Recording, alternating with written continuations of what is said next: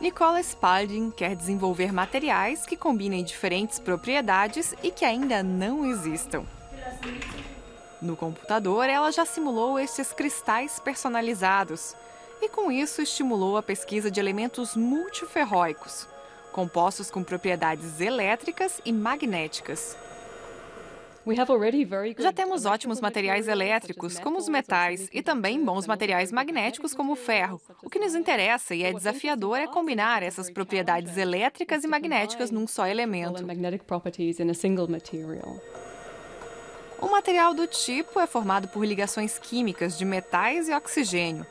Com essas moléculas, os pesquisadores podem criar novos materiais multifuncionais. A produção de tais elementos ainda está em fase de pesquisa. No início, ele é assim: uma pequena haste feita a partir de uma mistura de substâncias prensadas.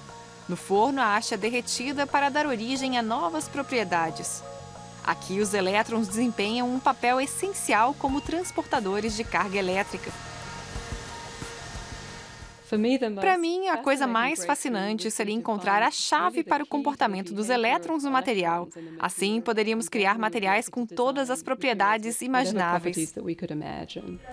Multiferróicos também podem armazenar informações magnéticas e elétricas. Isso faz com que esse composto possa ser usado em computadores super rápidos, extremamente pequenos e com alta eficiência energética.